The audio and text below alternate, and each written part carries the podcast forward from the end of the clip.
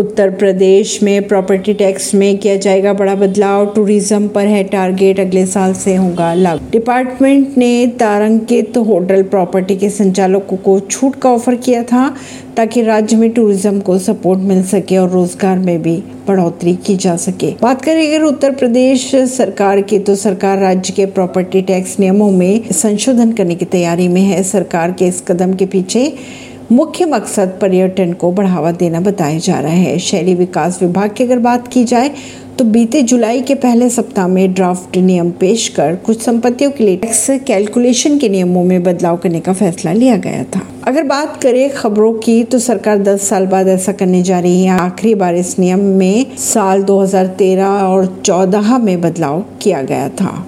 परवीन सिंह, नई दिल्ली से।